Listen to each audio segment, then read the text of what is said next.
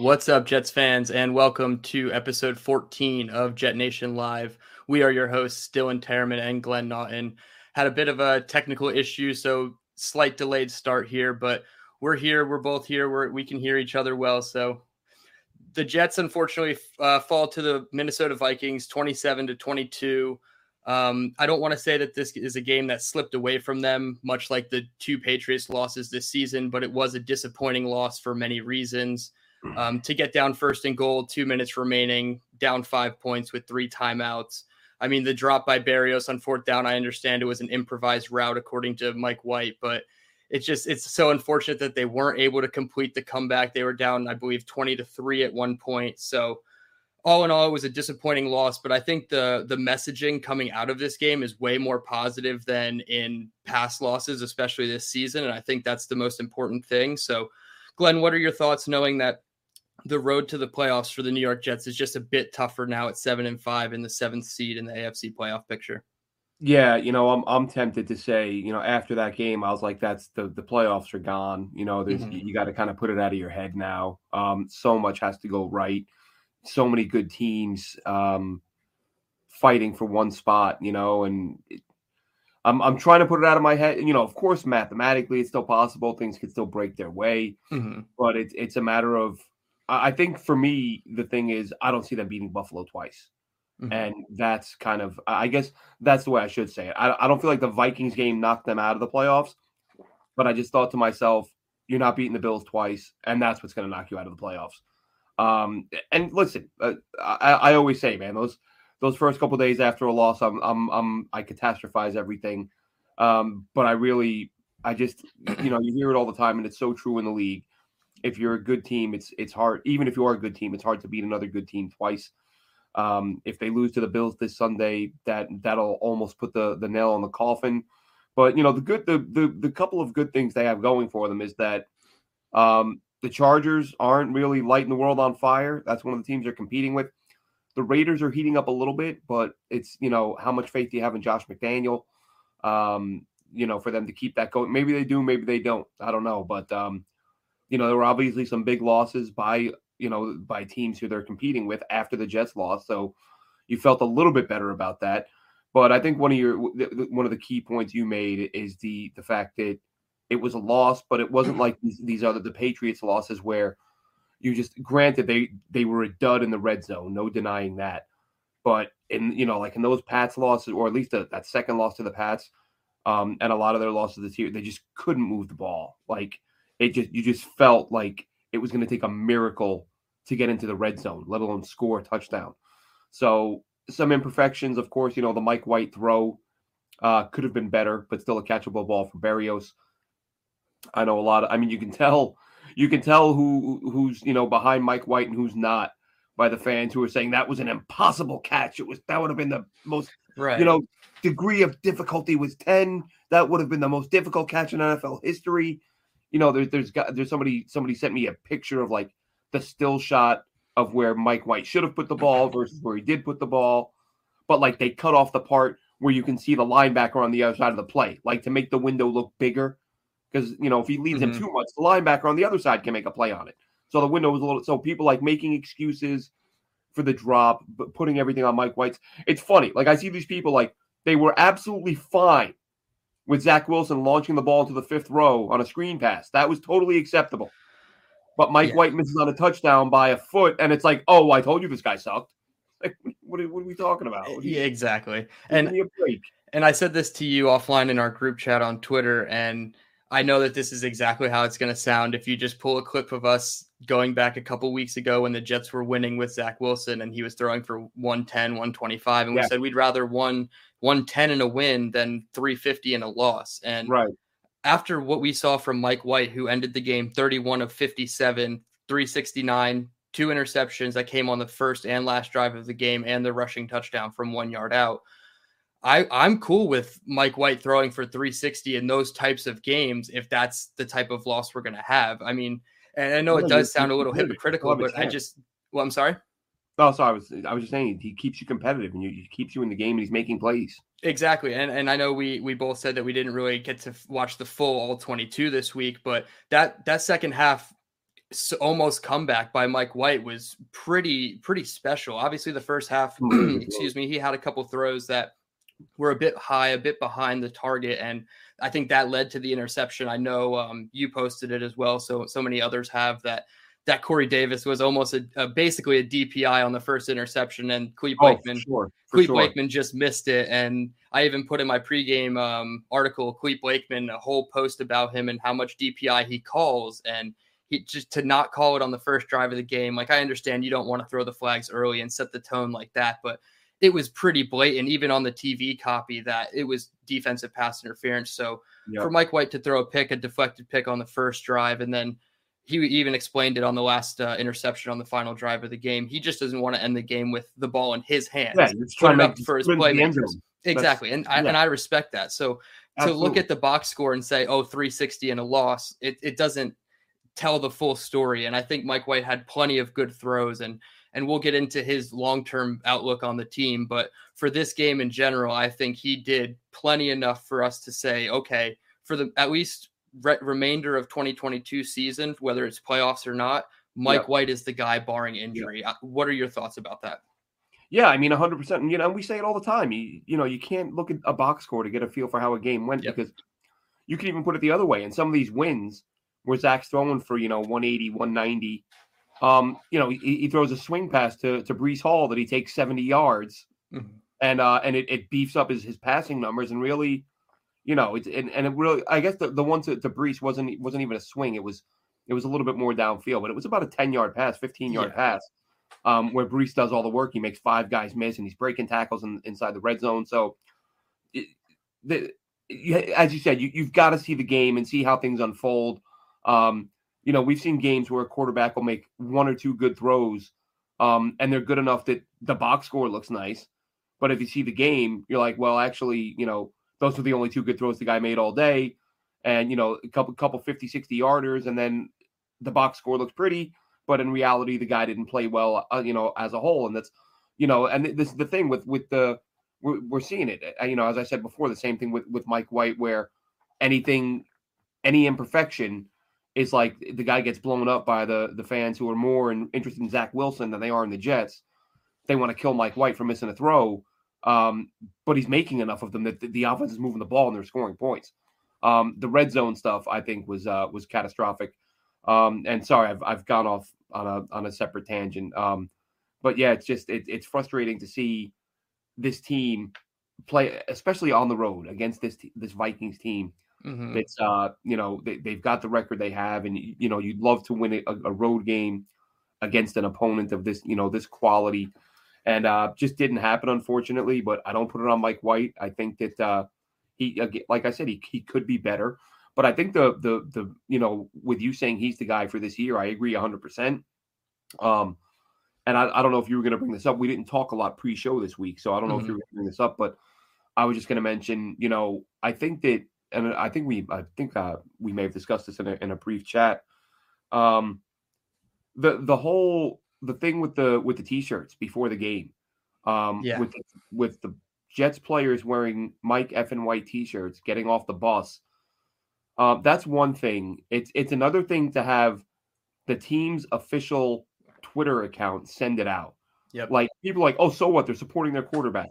No, there's supporting your quarterback, and then there is like doing it in a way to humiliate the other quarterback. And that's, I mm-hmm. mean, you can't, I don't know who would have to be running your social media account to not realize how that looks, the optic on that.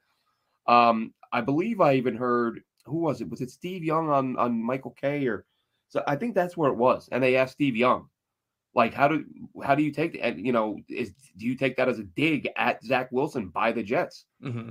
Um, and I'm paraphrasing, but Steve Young was like, "Well, how else could you take it?" Right. Um, and, and the, the, you know, and again, like I said, people are saying, "Oh, he's supporting his teammates." Take whatever it is, whoever you are listening, whatever it is you do for a living. Like, imagine your job hires another guy that does the same job you do, mm-hmm. and they're like, "Oh, well, this week uh, you're gonna do a little less, and he's gonna step in and do your job." And yep. then, like the next week, every one of your coworkers shows up wearing a shirt with that dude's name on it, saying like how awesome he is. Mm-hmm. Wouldn't you be like, uh, what the hell's going on here? Like, It's clearly a move. Like, hey guys, where'd you get those shirts? Oh, the boss gave them to us. Like, oh, that, that's nice. All right, that's fantastic. Yeah, he put up a mm-hmm. billboard on I ninety five too, to you know tell all of our customers how awesome the new guy is. Would you be like, okay, yeah, they're just supporting him. That's nothing to do with me.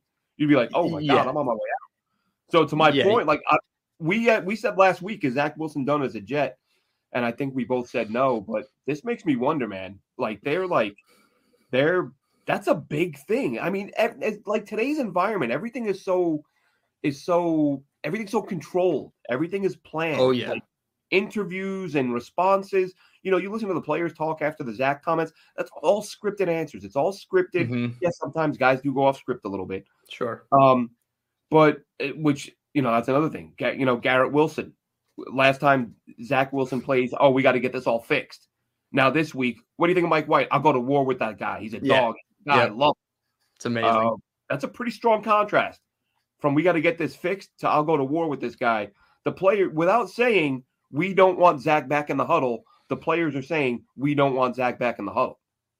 Yeah, absolutely. And to your f- first original point of they're just supporting their quarterback, that's that's all well and good when maybe one player wears a T-shirt, like when CJ Uzomah wore the time player right. uh, man of the year for Zach Wilson. Like that's right. supporting your teammate, you know, laughing right. about it. Like one person doing it when seven, eight, nine teammates or the whole offense or whatever is wearing the Mike F and white shirt and he's wearing Tyler Conklin's T-shirt, like it just proves like on even to the outside world they're showing us that they have a better chemistry with Mike White in that locker room and they're like you said ready to go to war for him to go from this shit is sorry to I'm ready to go to war within a matter of 2 3 weeks like good for Garrett Wilson for getting like his, you know, flowers because he's breaking out and he's absolutely, absolutely deserving of it. But it's just crazy how quickly the the whole locker room feel has changed about it. And I didn't want to make this so much of a Zach Wilson versus Mike White thing, but when the whole season is on the line for both quarterbacks and only one is really deserving of the job, it's really hard to say that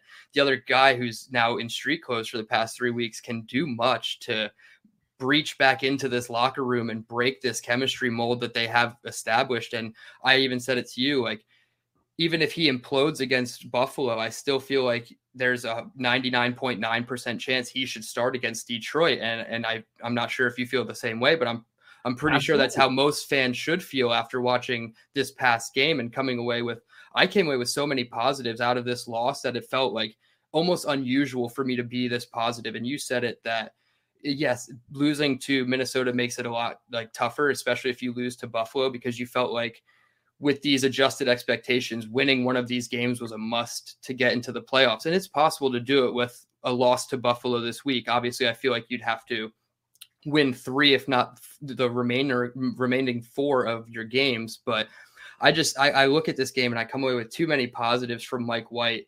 Um, a couple of the throws, obviously the deflected interception. There was the second uh, deflected almost interception, which was really a, a uh, Tyler Conklin drop. And I wanted to highlight Corey Davis on that one real quick because he blasted the defender and he the defender just lost the ball. He almost picked it off the second time and Corey Davis shut that down. But it was a decent throw from Mike White. It was a little high, like we talked about, but Mike White had another huge throw to CJ Uzomah on the, the corner route that went for about 23, 25 yards. And these are just things that you don't see with Zach Wilson. So it's like even to the eye test, any anybody should say Mike Mike White is the guy. And you you talked about it with the red zone um, efficiency, one for six in the red zone. I don't fully blame Mike White. Obviously, no, you you can say he touches the ball every play. He went six of seventeen for twenty four yards and a pick or whatever his terrible stats were for the day but that is also because of the the play calling. And I'm not one to, you know, really get on Mike LaFleur a ton, but I felt like this game, when they got inside the 20, they really struggled. And obviously, one for six shows it. And even the touchdown that they did score, they seven guys had to push Mike White across the line. Yeah. So they barely got through. So obviously, it, it can't all fall on Mike White. What were your thoughts about Mike LaFleur, especially when they got into the red zone and it, do you think that this is something that maybe Mike LaFleur had plays more schemed up for Zach and now he's adjusting on the fly to Mike White in the red zone? Or what do you think the reason for the, the red zone mishaps were? Well, I, I hate to say it, and I was I was going to bring up this topic, and the red zone is part of the reason. So it's it, you know tie it in with the red zone. Mm-hmm. Um, I think that there's a lack of confidence um, from Mike LaFleur in that interior offensive line. Okay. Um, I mean the tackles too. It's it's not as if uh, I mean he he ran it up the middle more than I would have liked, but I feel like on the goal line when you want to punch it in, you generally want to go up the middle. Um, and I I look at you know I look at a guy like Laken Tomlinson, and I feel like no, he's not as bad as he was in week one when he was horrendous. Mm-hmm. But he's not been a guy that's played up to the hype or the contract. And I, I feel like if he is, like when you pay a guy that much money and you have that many trips inside the red zone, that many plays from the one, one or two of them you run behind him, and they, they wouldn't run it. Like they wouldn't even try. Um, but they did get too cute. I think the play I liked the least was the end around to Berrios. That like yeah. these long developing plays. Um, I wasn't a huge fan of. I didn't I didn't love going See, I mean, a lot of people are killing them for going empty backfield, which I get. I don't love that either. Mm-hmm. But um, but the, the chance to score was still there. You know, if everybody executes. So right. It's kind of a well, we can get mad that you know if if people do their jobs, the play works. But I I think the that was the biggest. I don't know what point it was, but at, at some point I'm watching that game and I'm thinking they're just scared to run it up the middle. They just won't.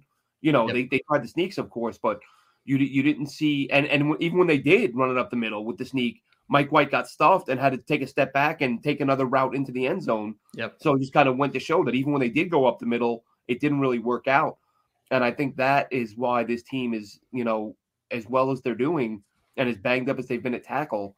Um, you know, it's it's a topic for the offseason, but I, I just wonder now, um, is Laken Tomlinson back next year? Because to to cut him after June first, it's only like a four million dollar hit, and they save it's, It's workable. Yep. Yeah, they save like eight or nine million, and they they take a four million hit. So I don't know that he'll be back at his current price.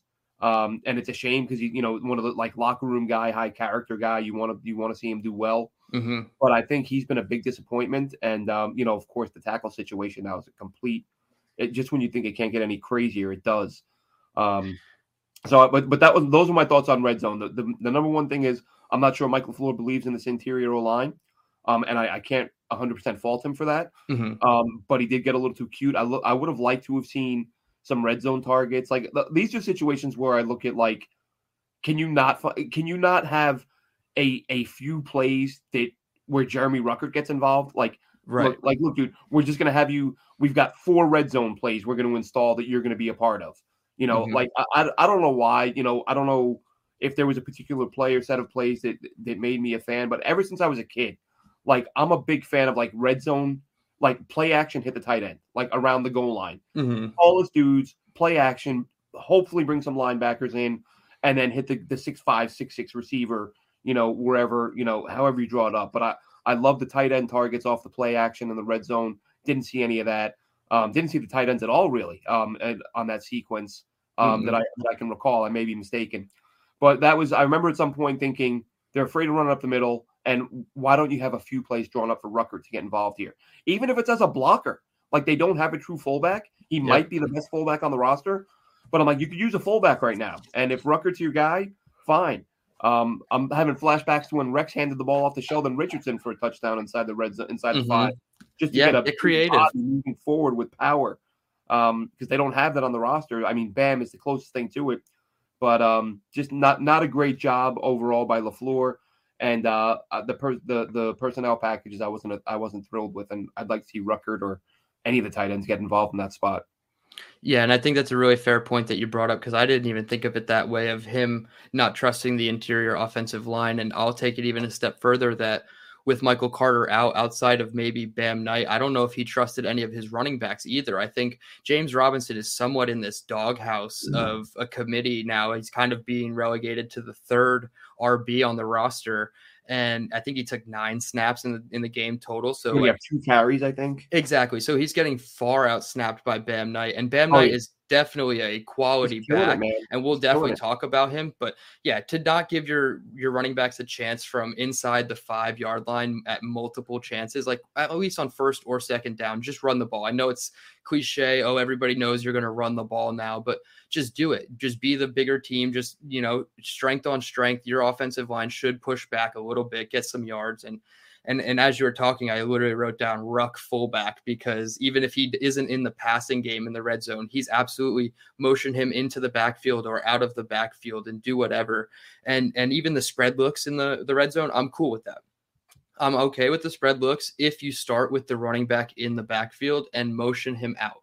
That way, you get your man zone indicator out of the way. You understand more of what the defense is trying to give you. Don't come out in that spread look and just kind of guess on the fly. And I feel like that's kind of where some some issues might have like been created.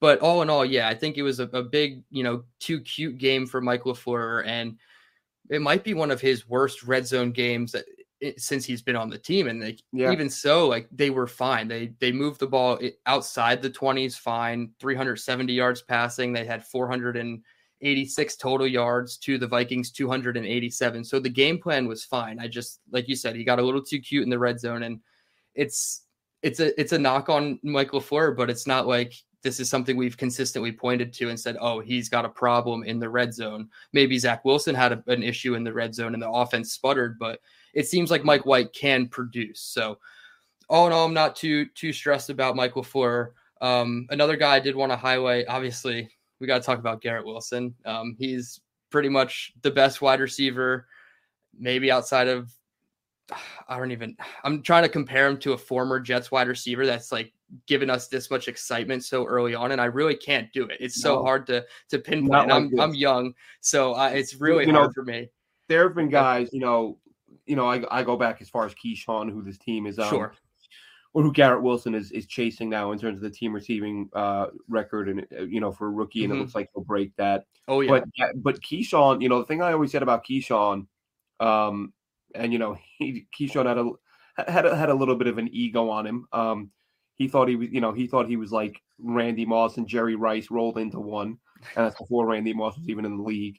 But um, well, Keyshawn Keyshawn was a, a a big bodied guy, like tall guy, good possession guy.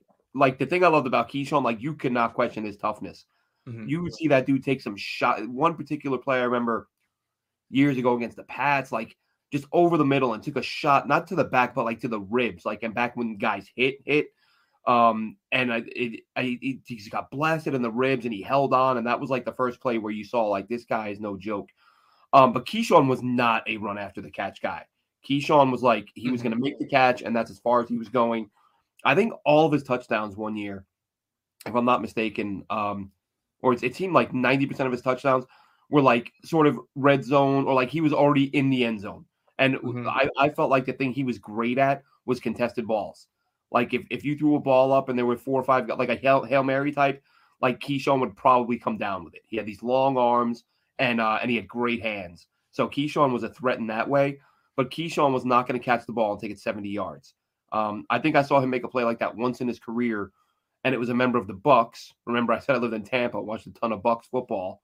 Um, you know, while the Jets weren't on, and I watched Keyshawn particularly because that was when the Jets had just traded him to the Bucks, and like they were, I think they were playing the Lions, and the Lions corner like fell on his face while the ball was in the air, and I remember watching and thinking, oh, that's that's probably the longest play of Keyshawn's career. Like he made the catch, the DB fell down, and Keyshawn took it like 60 yards. But Garrett Wilson is just on another level. Like the quickness, the in and out of his breaks, the way he's able to shake defenders, and you know he's got DBs falling over trying to cover him, and then his ability after, you know, the, the stop and go, you know, plant the foot, stop his momentum, start, you know, the, the stop and start ability. He's he's incredible. You know, I, I just I haven't watched as we said we haven't seen the all 22 the one thing, and I, I hate to nitpick for a guy who had such a great day, but on the on the big catch and run, the 70 yard or whatever it was, uh, from the live angle, it looked like Denzel Mims had an all right block on the defender to the outside. Mm-hmm. And if if Garrett Wilson would have stayed to the inside, he would have had a shot at the end zone.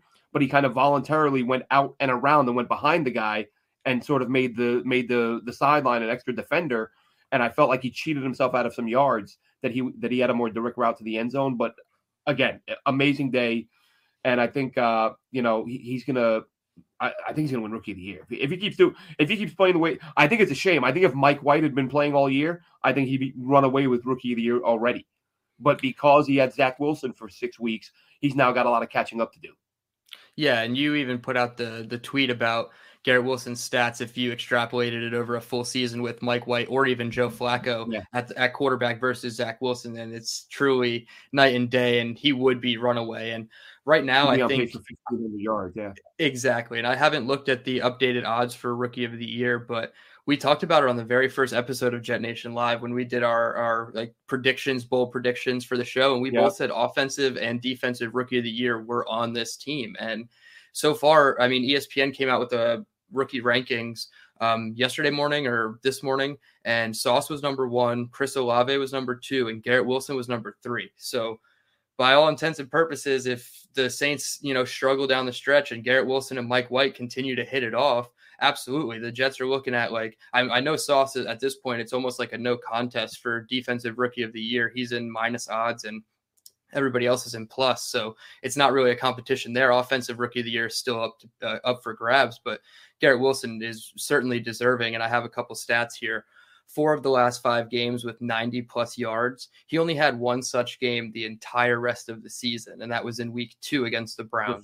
So, exactly, with Joe Flacco. So he's absolutely booming recently. Um, you, you talked about it, that big YAC play, and there were the downfield blocks by Mims and Davis both. And yes, you you said it. I feel like he did cheat himself a little bit. He didn't even think he stepped out of bounds, so he thought he had scored on the play originally, yeah. which is really unfortunate for him. And obviously they weren't able to score on that drive. I don't think. I think they settled for one of their field goals after yeah. that, or or my, maybe it was the Mike White scramble. I'm not. I'm yeah, not. I'm not. From, I haven't fully rewatched, as you can tell.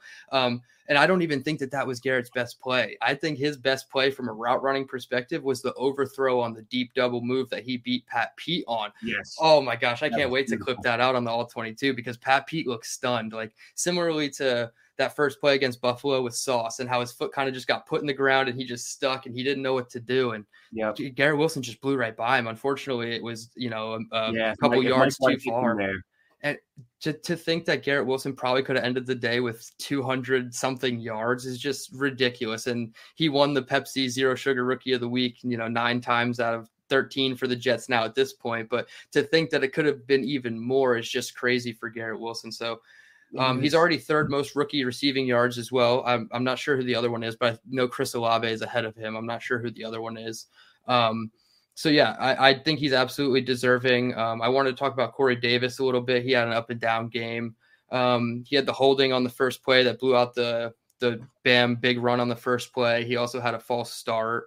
Uh, but then he did have some big first down receptions over the middle. And like I talked about, the interception that he negated by just absolutely smashing the defender. I believe it was Cam Bynum, your your your guy Cam Bynum, that that almost came away with the pick and he just crushed him. So Corey Davis had a bit he of an one who interfered too with Davis early in the game. Yeah, exactly. So they were they were kind of going at each other all game there. And then the last guy I wanted to talk about, and and he's also part of the other, you know, the hidden gems that this team has uncovered this season and that's Zonovan Knight. I mean, to do what this guy has done over the first two games of his career after being a practice squad guy, a healthy scratch for the first three or four weeks that he was called up to the 53. Now, I mean, they gave him the start, and I don't see any reason. I mean, even with Michael Carter back, he's at minimum a 1B in this system to Michael Carter. And I, I, didn't write down his full stats here, but I mean, he just every run just seemed like just he was the way he runs, even getting so much yards and then putting his head down to create yep. contact to just force more yards. So, yep. what were your thoughts on Bam Knight's big day? As I, I pull up his stats here. I mean, listen, I think we all, you know, we all want Jets players to do well, but when you know when there's guys that we sort of project pre-draft as as possible Jets players or targets um, you know, I, Bam Knight was one of those guys that I tweeted out and said, you know, this is a guy that Jets should consider on day three because I, you know, I thought they would take a back. I thought they would, and I thought he'd be a day three pick. Um, obviously, he didn't go at all, but uh, you know, loved his style in, in college. I love that he's uh, again one of those guys does a lot of things well. Really good hands out of the backfield. We haven't even really seen that here um, up to this mm-hmm. point, but he he did a really good job uh, at NC State catching the ball does uh, as we said, you know, he can run inside, he can run outside. I like his ability to cut back and accelerate and hit, you know, hit his top speed quickly. Um, I think did Robert Saleh say he like he was clocked in the four threes on that run, on the big run, his biggest he run. He did mention something about his speed. Yeah, yeah, So he's I mean, if if that's the case, he's a lot, you know, even though I I like the idea of, of bringing him in, um, I didn't think he was that fast of a guy. Um, and I even said and I think I mentioned this, you know, a few weeks ago when people were saying don't trade for Robinson, give Bam Knight a chance. I was like, well, you know, look, even as a guy who I watched a lot of and as a guy I wanted them to draft, I thought Robinson is the proven thousand yard back. And if the Jets are making this trade, they don't feel like he's ready. So, so Bam Knight isn't James Robinson yet. Like, right. Because I'm, you know, kind of relying on what the Jets are telling us, which is we've got Bam, we've seen Bam, and we're still giving up a pick to bring somebody else in. So it's like, all right, well, that's they must see more there. But I think it was obvious. I mean, right away, his first couple carries in his first game, you're like, oh, he's he does have some juice, and he is he is sort of ready now, mm-hmm. and he is, and it's great. It's an, another another rookie on this team who's contributing in a big way. And and as Robert Saleh said, that you know that's sort of one of the reasons I've always been a fan of of multiple backs in the backfield. He's like bringing a guy on at this point, like he's got fresh legs, and it's late yeah. in the year.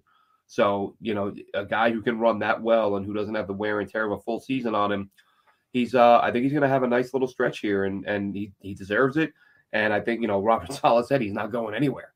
Um, and I think you know even if he even if he was playing on par with Michael, I think right now I think he's a better back than Michael Carter.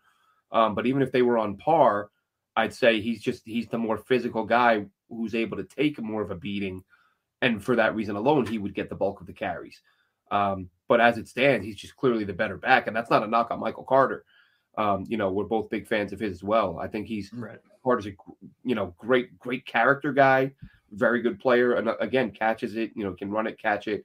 So it's it's exciting to see another rookie emerge out of this class. I mean, how nice would it be to see him win a one of those belts? You know, in the next few weeks. Oh yeah, and and I think it's it's certainly possible. I mean, obviously Michael Carter is coming back from mm-hmm. injury, but you said it right there. I think ever since Breece Hall went down with injury, they've kind of tried to do just like a big committee thing. And now I think with the combination of Bam Knight and Michael Carter, you kind of have someone who can do more of the Breece role with Bam. Obviously, he is not Breece Hall. He's not 6'2, no. 6'1, 6'2, 225 or whatever Breece Hall's measurables are. But as far as getting to the getting to the hole, putting his foot in the ground, going, accelerating and running and taking off on home run plays – Bam Knight is the closest thing to Breece Hall. So yeah, I would love it if he still gets the bulk of the carries while Michael Carter is that change of pace back. Um, while you're talking there, I was able to pull up his stats. He had 15 carries for 90 yards, including that 48 yard run um, down the left sideline. He had five targets, five catches for 28 yards. So everything he was thrown was caught and he had a total of 118 yards, followed up by 103 last week. So that's a total of 221 yards in his first two career games for him. So, yeah, I think if you keep stacking these games like this and get in the end zone a couple times, that that Pepsi Zero Sugar Bell is certainly going to come around Bam Knight's waist. And um, he talked to the media yesterday or this uh, today or something. I don't know. I, I, listened to it on my way home from work, and he said that um, he really didn't. Um, make the decision himself after being undrafted in the draft um, this past season. He basically let his agent handle it. His agent is very experienced and he trusted his agent fully. And he said, I'm going to let you pick where I go, essentially. And he said, the, the Jets have a good scheme for you. It, it might not be,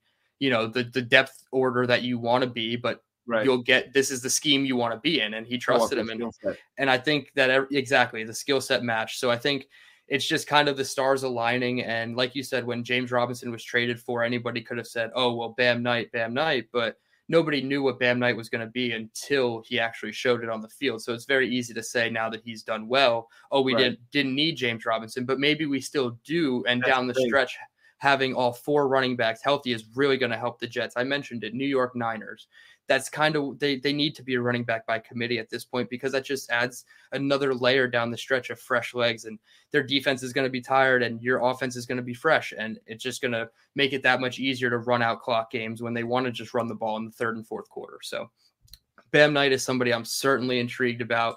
I think him, Michael Carter, and Breece Hall should give you a lot to be um, excited for in 2023. And as far as the run game, obviously you get AVT back, and the, these guys just could tear it up. And you, it doesn't really matter who's under center because you could just hand the ball off 80% of the plays as long as it's working, and you could have success with these three guys. So I'm really excited. Was there anybody else that you wanted to to highlight on the offensive side of the ball before we kind of turn to defense?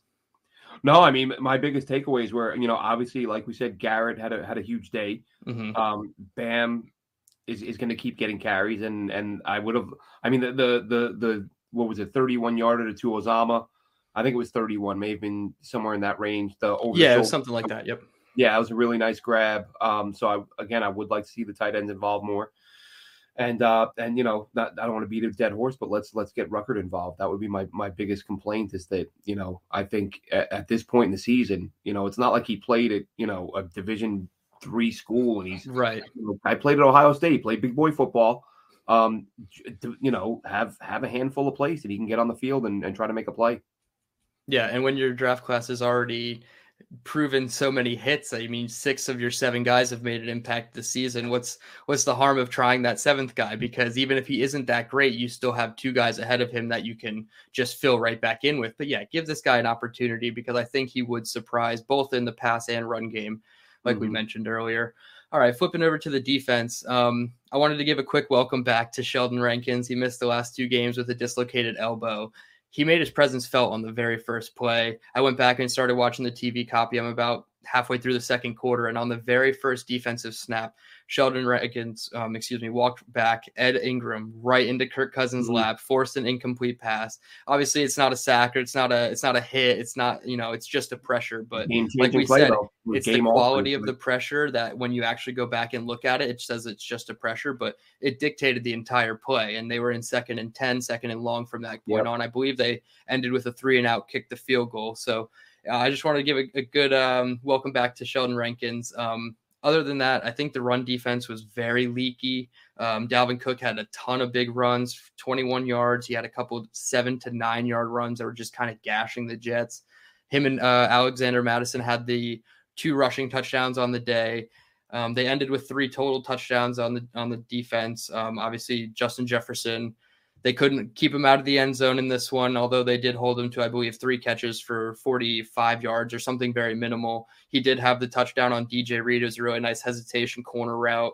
DJ Reed stuttered with him and then just couldn't accelerate to get to the corner with him. But was there anybody? Uh, Jordan Whitehead, he had a couple big hits on uh, Justin Jefferson. One that got flagged that I thought was complete bullshit. I mean, he led with his shoulder, and yeah, we had yeah, we had guys on the Buffalo Bills even coming out saying like, "What are we supposed to play flag football at this right. point?" So right. it's it's just silly, you know. It's, but that's Clete, Clete Blakeman, and I'm not gonna you know blame the refs. The Jets need to not put themselves in those situations, but right. Clete Blakeman is. We've talked about it off air. Clete Blakeman is not a good referee in the NFL, but Quinnen had a sack, uh, a big tackle for loss. Carl had a, um, a half sack. Um, and what were your what were your thoughts as a whole on the defense and anything that stuck out to you, good or bad? Um, I thought Quincy Williams was fantastic. I thought he had a really yeah. nice game for himself. Mm-hmm. Um, I think he's kind of solid. You know, we, we talk a lot about how this team needs to address linebacker in the draft, but I think uh, I think he eases that a little. I think if anything, you look middle linebacker because of you know C.J. Mosley getting a little bit long in the tooth, mm-hmm. um, and I, I, could still see an early pick being used there. I thought Michael Carter played himself a really good game. A uh, huge run stop by Kwon Alexander um, deep in the the Viking zone and red zone when they, or mm-hmm. deep in their own territory when they were trying to when when they were trying to run out the clock and the Jets were trying to get the ball back. He came you know flying in off the edge and stuffed the back at the goal line or at the line of scrimmage rather.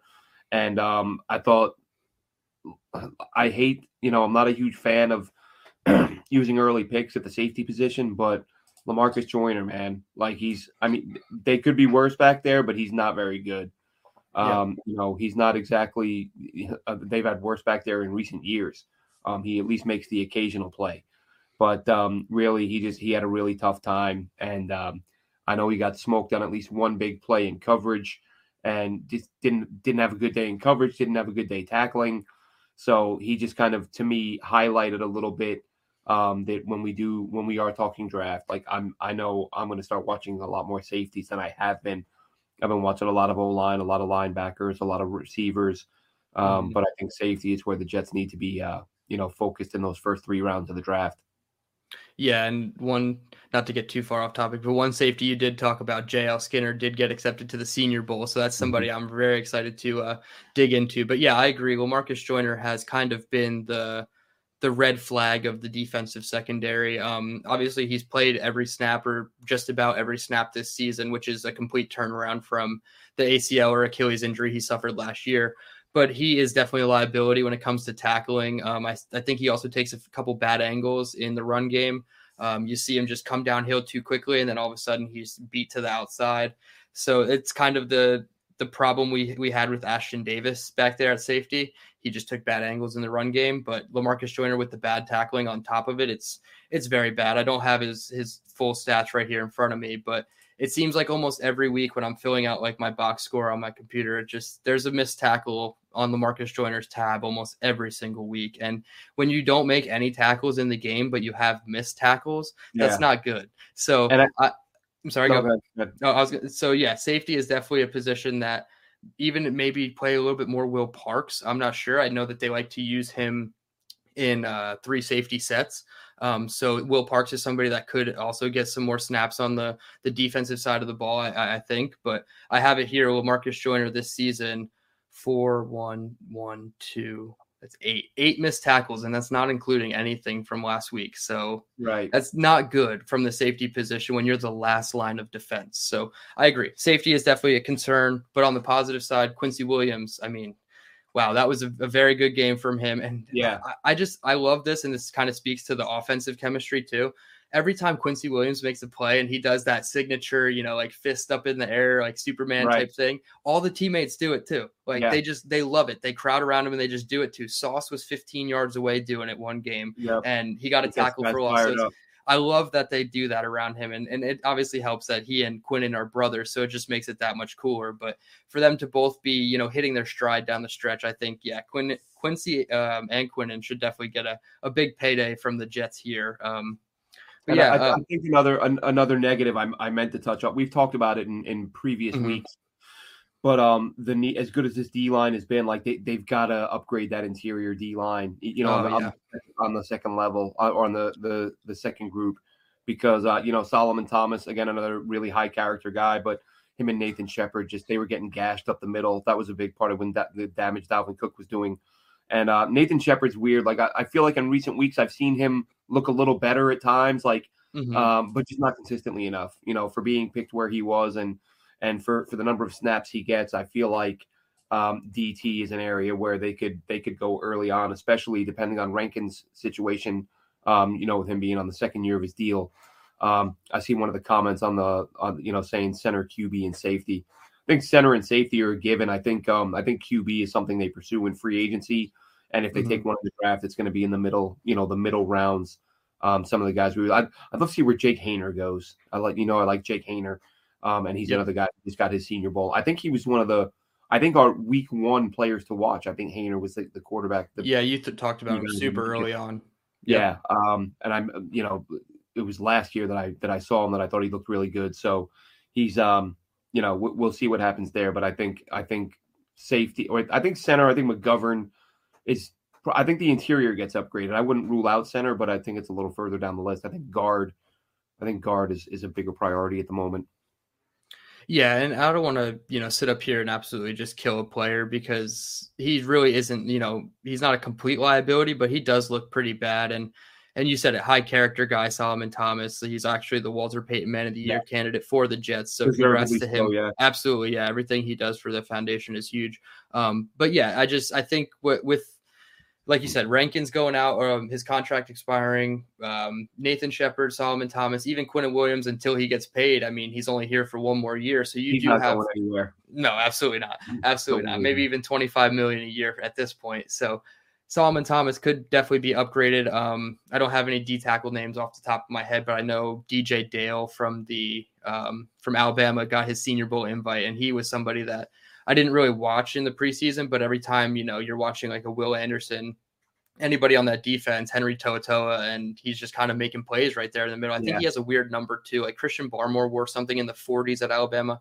I have a feeling he's in like the weird 40s number two. Like it's just something about him sticks out to me. So it's going to be fun actually with Alabama players in the Senior Bowl because normally they're they're not. So uh, having DJ Dale and I think three other Alabama players getting um, Senior Bowl invites. It's going to be totally fun to watch. So yeah, D and I, I, know it doesn't get as much hype, but there's some good names coming across for the East West Shrine Bowl. Yes. Um, yep. In terms of DTs, the guy I mentioned, Nesta Jade Silvera out of Arizona State. Mm-hmm. He's going to the, he's going there. Zay Flowers, the receiver I mentioned last week, is going yeah, there. Yep, I'm excited um, about him. But there were there were there were a few names I saw come across my feed that I thought they're they're getting sort of a higher quality player than they have in years past or you know maybe I just haven't followed it as closely in years past. but um, they're they're getting some good names trickling in there uh, with the Shrine Bowl. So I think I think that's going to be worth keeping an eye on as well. Again, the Senior Bowl is the big one, mm-hmm. the high profile, but you still get some good players out of the uh, Shrine Bowl. Yeah, I think year over year at this point, these all star games are just going to become more and more prevalent. And mm-hmm. the big name guys are even going to start going, and even the top quarterbacks eventually to these events, even if it is just for the sake of meeting with the teams and the the teams that show up to these events and not doing anything on the field, but just the interview process. Like I believe Hendon Hooker has a pending Senior Bowl invite. So for him to go, even with his torn ACL, just speak to teams and yep. get a feel for how they think about him in the draft. And I yep. just think it's all going to be so important. And year over year, it's going to get so much better. Um, before we do move on, I do want to talk about special teams because finally, thank the Lord, after all these years, the Jets have a kicker. They have a yes, special teams that is competent. Um, Greg the Leg. He hit four field, five field goals in this game, uh, yep. including a 60 yarder, which is a franchise record. Right. Um, he had the 57 yarder in the wind against Chicago, which I or in the rain, which I still think is slightly more impressive. 60 in a dome, way more impressive. So 60 in a dome is you know whatever at this point, but yeah. for him to get the franchise record, and I mean he's four yards shy of the NFL record that's held mm. by a, a, couple kickers at this point. Um, just kudos to him. And if this guy does not make the Pro Bowl or the All Pro, like if he doesn't get any honors, I think this is rigged. Um, Justin yeah. Tucker, I think this is the year. That's the thing, though. Tucker, I, don't, I haven't looked at Tucker's name, but I haven't either. But or his, his numbers, but these are you know things like Pro Bowl, All Pro. That's why sometimes it takes guys will you'll have a guy who deserves it a few years that he doesn't make it, and then on the back end he'll make it when he doesn't deserve it because yep. it becomes a reputation thing. Yep. Like, oh, well, we got to put this guy in. He's so and so. Like, they don't Been even. There the last five. Yep. Yeah, it's, it's, this guy. You know, I remember I, the first time I saw that, probably as a young fan, was like uh, the last couple that Lawrence Taylor made, and people were like, "Ah, is he still LT? Is he still playing at that level?" And it's like, yeah, but he's Lawrence Taylor. You can't not put him in. Yeah. So you know, it's like you miss something you deserve, and you make something you don't. Um, but I think you know all the talk with Sauce, maybe he goes, but I think that um, yeah, I think I think Zuerlein, man, he's he's got to he's got to get a shot. And I think, you know, if I'm the Jets, the way he's kicking the ball right now, you know, you just mentioned the all time record. At some point before the season is over, I'm giving him a shot at like a 68 yarder just to say, hey, man, you know, let's yep. let's see if we can because because both those kicks he made would have been good from 70. Like, I oh, mean, oh, yeah. they were they were boom through. So if I'm the Jets, I'm going to go go ahead, give it a shot, and see if you can put your name in the record books. Yeah, exactly. Especially in like a fourth quarter situation, even End if you, half, know, yeah. I, I, don't care if there's sportsmanship involved. Like, just go for the record. Why not? I mean, your name yeah, is Greg. The half, game's no longer in doubt. Something like that. Exactly. You your name is Greg the Leg. You got to at least hey, try for it's the a 73 yarder. Go ahead. What? It's, it's unfortunate that this was their only dome game of the season because I feel like if they had one more down the stretch, they mm-hmm. he would definitely have that chance. But p- perhaps in the playoffs, I'm not sure. Are there any playoff teams in the AFC right now that have a dome? I don't think so.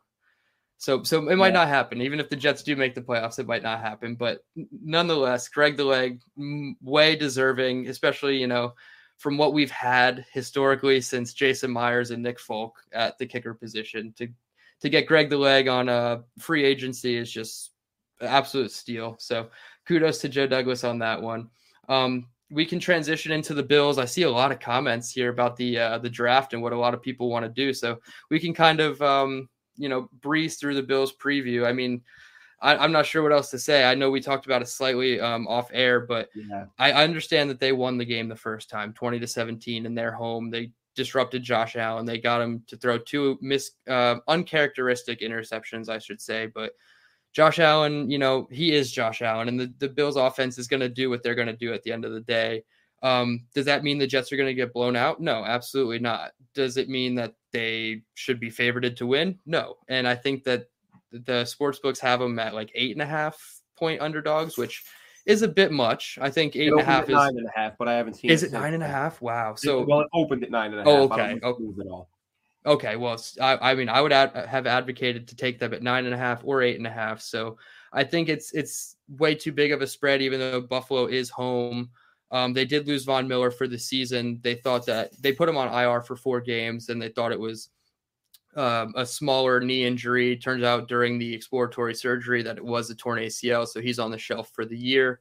And if Jets fans do remember back to Week Nine, he did make the impact strip sack on Zach Wilson coming out of the 20-minute Skycam timeout, and uh, that kind of dictated a little bit of the second half until the Jets obviously won the game, but it, it looked very bleak at that moment when Von Miller strip mm. sacked Zach Wilson and the Bills got mm-hmm. the ball in that first meeting. So I would hope that they don't keep it as close. Maybe Mike White can give them a better shot to pull away if the defense is playing lights out like they were the first time. But we, we can just jump right to it. Was there any, you know, matchups or notes outside of, you know, Stefon Diggs and Sauce Gardner that you wanted to highlight for this matchup and and just give a quick prediction? Well, look, I just I think um even with Von Miller out, I think Buffalo has some guys up front who can cause some problems. Yeah. Um Carlos Basham uh, is a guy that I I loved coming out of college. I tweeted out a bunch about him as a guy I hope the Jets would take. Um, AJ Epenesa, same, probably I, I wasn't probably as high in Epenesa as I, as I was Carlos Basham, but those two guys, I don't think they get enough uh, enough love for for what they do, and I I I just I worry with these. I don't know how how many weeks you can expect this Jets tackle situation to hold up. Of course, now Max Mitchell done for the year. Mm, yes. Um, Robert Saleh initially initially didn't say, but now Connor Hughes today said uh, they found blood clots and um, oh, yeah, they discovered blood clots, which uh, who's there was a kid out of Troy, the offensive lineman the Jets picked up. Patriots drafted him, cut him. Jets picked him up. He took a season off. Like the Pats drafted him, and then he had a full year off um, because of blood clots. And I think they reemerged, or um, it could have been poor play. I don't know. He was, but he was out of the league shortly. So that is the case with Max Mitchell. So hopefully they get that cleared up. It is treatable, but it, it can also be recurring. So now you're without Mitchell again. Um, and the tackle situation is just unbelievable. I mean, kudos to Joe Douglas. I mean, could you Seriously. imagine? You know, a few years ago, the Jets starting tackles weren't as good as their current sixth and seventh tackles. Mm-hmm. Like, could mm-hmm. you imagine if they lost seven tackles five or six years ago when it was Kelvin Beachum and Brandon Shell starting? And Ijalana. Yeah, exactly. You know, like you thought it was bad when you were down to your third tackle back then. So it's just nuts. You know, you lost AVT, you, you lost everybody. You know, the last men standing are Duane Brown and now George Fant is back. Who's to say he stays healthy? Um, Mike Remmers, um, who I don't think has played a snap yet, has he? No, um, he's been on the active roster for like six weeks though. Right, um, he's been on the roster, but he hasn't played. But now he's the swing, so um, that's what worries me is this matchup against these tackles. There is no, you know, at least last week, excuse me, at least when when Mitchell started, it was like, well, if there's a hiccup or if he struggles, you can go to Fant. Now there is mm-hmm. no, well, you can go to. You know, it's like, oh damn, now yeah. you have to go. Now you have to go to Remmers if someone gets hurt. Um, looked at the free agent list. It's uh, Eric Fisher's been out there for a while. I was curious why the Jets hadn't brought him in sooner. Um, and the Dolphins signed him, you know, two three days ago to uh, because they had what Armstead got hurt for them at tackle. Yes, yep. So now they now they go out and they get Fisher. Daryl Williams is an interesting guy, a former Bill. Like he's mm-hmm. still young enough. He's got a ton of starting experience, and nobody's calling him. Like again, he's one. Of, and I'm not saying he's a bad dude. I'm just saying when I see guys that young who sit uh, sit home that long waiting for the phone to ring, I'm like something's up. Maybe it could be work ethic. I don't know. I don't know mm-hmm. what it is. But a player who is as good as he is with the experience he has, who's played at the level he has, should not be sitting at home on the couch. But he right. is, and the Jets haven't. Nobody's called him. So a little bit puzzling there. But th- that's my biggest concern going into this game is the Jets tackles matching up against the Bills D line.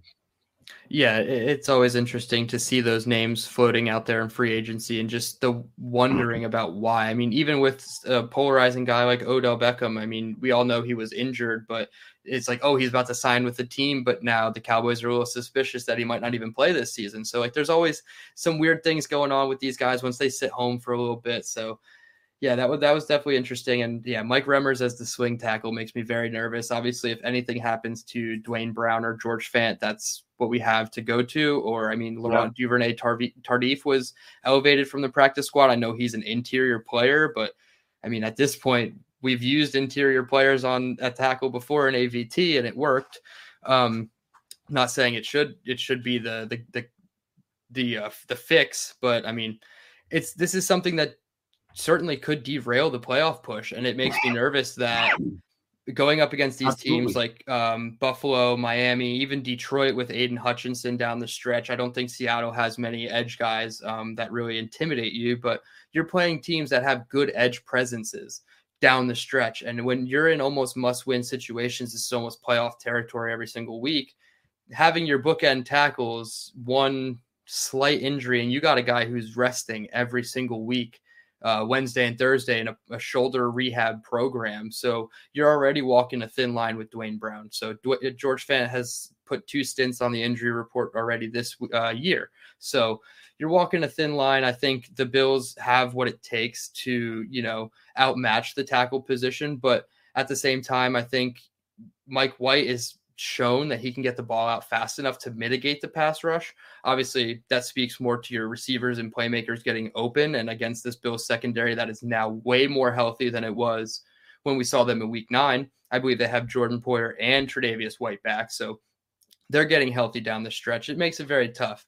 Um, I'll, I'll give my prediction. I was completely wrong last week, and I made made myself like an idiot thinking that we were going to hold the Vikings to ten points. But um, I'm gonna I'm gonna say it's another high scoring game. Uh, 31 to 28. I'm going to go with the Bills winning. Um, I, the Bills are home. I mean, it's a tough place to play. Uh, Mike White, obviously, he struggled last year against them, and I'm not going to hold that against him this year. But I think until we see Mike White against this team, it's really hard to predict the Jets to win in this situation. Yeah, I, I can't see how you can, you know, pick the Jets to win this week. Um, and you worry, you know, again with uh with, with the I think I think Mike White's going to see a lot more pressure than he has in recent weeks. You know, maybe mm-hmm. you can offset. See, again, the thing is though, and this is the good thing, is that with Zach Wilson, you couldn't offset that with a screen game because he couldn't throw a screen pass. Right. Um, Mike White again, two weeks in a row, we see it early. You know, early drives. It's it's it's crazy because it's such a simple thing right? It's like the easiest pass a quarterback is going to throw. And the difference between a back having to go out into the flat and then adjust his like that split second that he has to stop to slow down, adjust, that gives the defense an extra step to get there. Yep. But when it's Mike White, these guys don't break stride. They just go out on the swing and the, the ball is just waiting for them when they get to their spot. And it just hits them and they're just they can keep moving forward. And it's a tiny thing, but it's so it's the difference between no gain and an eight yard gain. You know what I mean? Yeah. And if you're gonna if you want to go crazy and, and try to blitz and take advantage of the Jets O line, I mean the, the worrying thing is they might not have to blitz, but if you know if you choose to go blitz heavy uh, on a team like this, you and especially you know with what we've seen what these backs can do with receivers out of the backfield, mm-hmm. um, I think that it's going to be you know it'll present some some opportunities for the Jets, but I still see the Bills winning this one.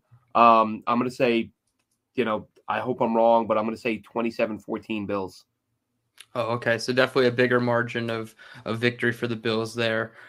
I mean, it's it's realistic. I mean, the Jets have so many question marks, and you're going up against a perennial powerhouse now in Buffalo, and they've now overtaken the number one seed thanks to uh, Cincinnati beating the Kansas City Chiefs, which is a bad thing for the Jets' playoff hopes. Um, and as you mentioned at the top, um, I don't think the Chargers or the Patriots or the Raiders are really threatening to mm. take that seventh seed, but it's always something to watch because if the Jets continue to slide and lose these games, it's not going to be easy to continue right. having that game advantage, and you you don't have the tiebreaker against New England. So it's really New England that you're watching, um, and then I, I mentioned the Chargers. So that that's going to do it for the Bills um, preview. I mean, unless you had anything else, we can move on to the draft. I um I didn't I wasn't able to save your videos that you sent me unless you're able to pull them up real quick while I'm talking about my guys, but I don't um, have the video. I should be able, excuse me, I should be able to just, I'll only be able to pull up one, the Hall sack from last year against okay. uh, Evan Neal. Yeah, yeah. Okay, so I'll start with, um, I watched two edge guys this weekend. Um, Derick Hall from Auburn, both are Senior Bowl guys. I feel like at this point I'm only going to be watching Senior Bowl guys because they're the first ones that I'm going to get exposed to in February in the draft process. Oh, okay, cool. You sent it here. Let me add it to the stream. And the first guy I watched was Auburn um, edge defender Derick Hall. You see him right here against Alabama, coming around the left tackle and taking down Bryce Young. Um, in the fourth quarter of a 10 nothing ball game, if you can see the bottom of the screen there, um, Auburn was in a situation where they had to, you know, put away uh, Alabama, and they kind of rely on Derick Hall in these moments. Um, he's a stand-up outside linebacker, but sometimes they do stack him over the guard who might play a little bit of inside. It's very rare, but they do move him around a little bit. Um, he drops into coverage again, very rare. He's more of a pass rush guy. I watched him against Penn State, Missouri, and um, Ole Miss. So against Penn State, I saw him against left tackle Olu Fashanu, a guy that I've um, highlighted already on this show. And he he gave Olu Fashanu a couple fits. I believe he had um, one and a half sacks or two full sacks against Fashanu, a couple good pressures. So he he did really good against what I think is top tier tackle talent. I mean, he's going back to school, but Fashanu was looked at as one of the top tackle talents in the draft if he had declared. Um, just super long. Um, he has a really good long arm move that he used against the left tackle of, of Missouri for a sack. Um, he has good swipe and shed against left tackle, uh, the, the left tackle for Missouri again for another big tackle for loss. So Derick Hall is somebody that I'm really interested to dive more in. I've only gotten three games in. Um, but the other edge guy I have another Clemson guy. It's funny. I've I feel like I've mentioned every guy on the Clemson defense at this point this season, at least on their defensive line. Uh, Bryan Bresee, I think I might have mentioned Tyler Davis, um, Myles Murphy. I talked about uh, all of their backers, some of their uh, secondary members, but KJ Henry, another edge defender for them, 6'4, 260, um, a long pass rusher with really good instincts. He's a stand up or hand in the dirt five tech. So to me, that says more of a 4 3 defensive end with his his size and measurables and his length. I think he's more of a 4 3 DN than a 3 4 outside linebacker. Uh, he had a good dip and rip move, a nice two handed swipe, a really good spin against NC State. Um, and this is NC State from this year, not last year. So it was not against Ike Ekwonu. Um, but by the third game of KJ Henry, the first thing I wrote in my notes against South Carolina was situational pass rusher with a question mark. I'm not sure if he's um, going to be somebody that's going to give you presence on all three phases or all three downs of defense, you know, including the run game. Um, he can make plays in, against for Clemson. He did do well against the run, but that's not to say he can do it at the NFL level consistently. Um, he is a Senior Bowl guy, so I'm very excited to see if he is able to improve his stock a bit, um, as, as well as Derick Hall. So the edge rushers seem to always have an advantage in the one on ones versus O line uh, and D line at the Senior Bowl. So th- those two guys are guys that I'm definitely watching. Uh, who, who you got over there, Glenn? Uh, I don't know if that clip came through yet. That's KJ Henry. Oh, you um, got one for Henry? Oh, okay, yeah, perfect. I, I, didn't realize I had it. Yeah, here we go. KJ Henry's number five. Yep, there he is. Oh, this is the NC State game. Okay, yep, nice tackle for loss. Yeah, as you were saying it, I was like, I think that's the actual clip I have on him. Um, yep. Yep.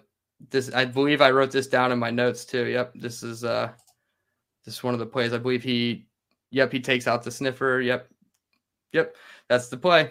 KJ Henry. I feel like even though they have so much talent on the defensive line, KJ Henry, stop, is somebody that is going to get his name out there in the draft process. And Mobile is going to be the first start for him to just increase his stock there. Uh, yeah, so I'm only going to uh, mention one guy today. Uh, okay. We are, you know, we're, we're, we're up against time, but yep not a big deal. Um, another guy, he's he's actually uh he's accepted his Senior Bowl invite, number sixty four, um, offensive lineman for for Ole Miss, Nick Broeker. Mm-hmm. He's a guy that I first noticed last year. I, I, can't remember if you and I discussed him briefly.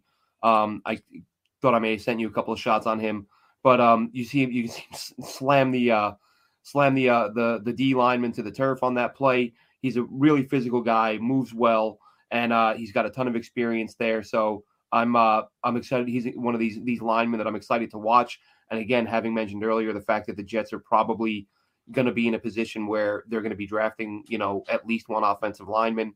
Um, Broeker is a guy to look out for. Um, Ole Miss, man, they just uh, okay. I didn't. Re- okay, um, I didn't realize that um, the the sharing thing. We'll we'll discuss that offline.